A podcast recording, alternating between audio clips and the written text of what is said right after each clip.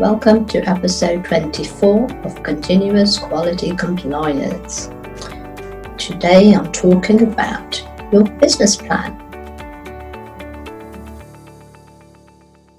For a new registration, you do require a business plan with a three year cash flow forecast.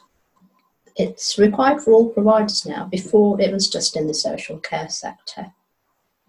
Now, a business plan is asked for in both healthcare and social care. So, why are the CQC asking you for your business plan? It's because they want to know that you are serious about your business, that you have thought it through, and that your business is feasible and that you have thought about cash flow and you have a viable financial business. Personally, I prefer using strategy on a page approach, but the CQC are still old fashioned and require a classic business plan with a cash flow forecast over three years. However, it does not need to be a thick document. Keep it to the point and brief Business plan should be your guiding tool to help you make decisions about the business. It should also be done in advance so you know if the business you want to do is feasible. There is nothing worse than starting a business on a hope and a whim. Believe you me, it's not going to work. I've done it myself, and those businesses did not work. A business plan gets you to look at different aspects to check feasibility financial viability, I also get my clients to look at what their personal income needs to be for the lifestyle they want to lead, get them to do that. And it's amazing what the clients realize how much work they actually do need to do. Often they've seen things on Facebook where you can make money really quickly. Uh, the reality is that real business isn't like that. You do have to work at your business for a few years to get to where you want to and you will get ups and downs. It's not a straight line. Financial viability is actually checked by the CQC. They actually ask you to fill a form called the Financial Viability Statement. Um, the best person to ask to do this is your accountant, and you should all have a accountant if you're going to be running a business. Now, some of my clients are already running a business and then add on a regulated activity. Those clients still need to provide a business plan for these clients, I recommend that they look at the past three years or two years, depending on how long they have been going, and use that information for the business plan.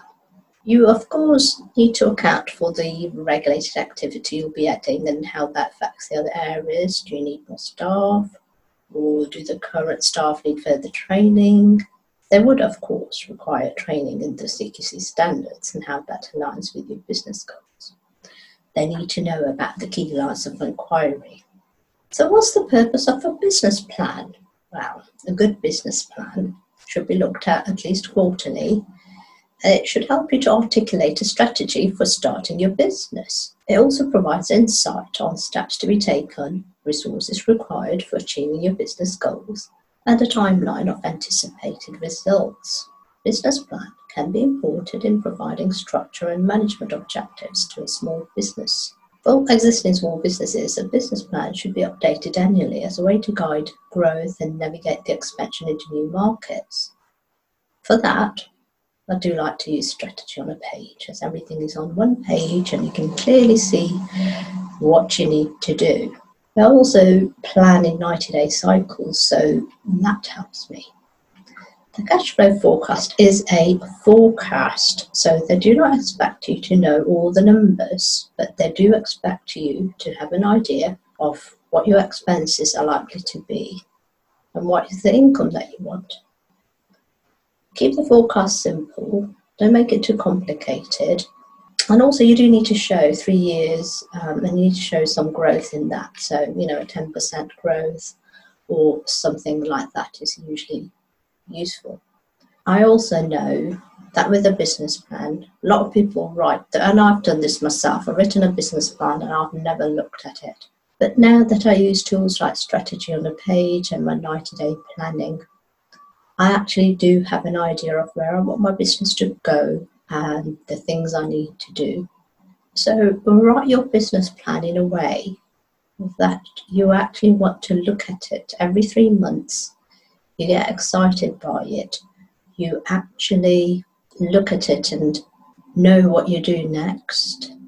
And if it's written in that way, and then you do your 90 day planning, what that will help you to do is it will help you to know what direction your business needs to go in, what the next steps are for your business, and also the areas that you want to grow in. Sometimes you'll do something and it doesn't work, and that's fine too. You try something else. I've done that countless times in my business. I've tried things that haven't quite worked out.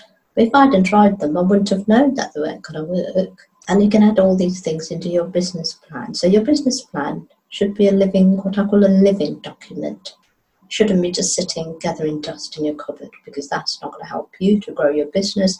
It's not going to help you to see what you need to do in the business to move the business forwards. So, yes, a business plan can be dry and boring, but actually, it's a necessity in your business, so you might as well make it fun. Thanks for tuning in. Please rate and review the podcast. Do subscribe to the podcast so you don't miss any episodes.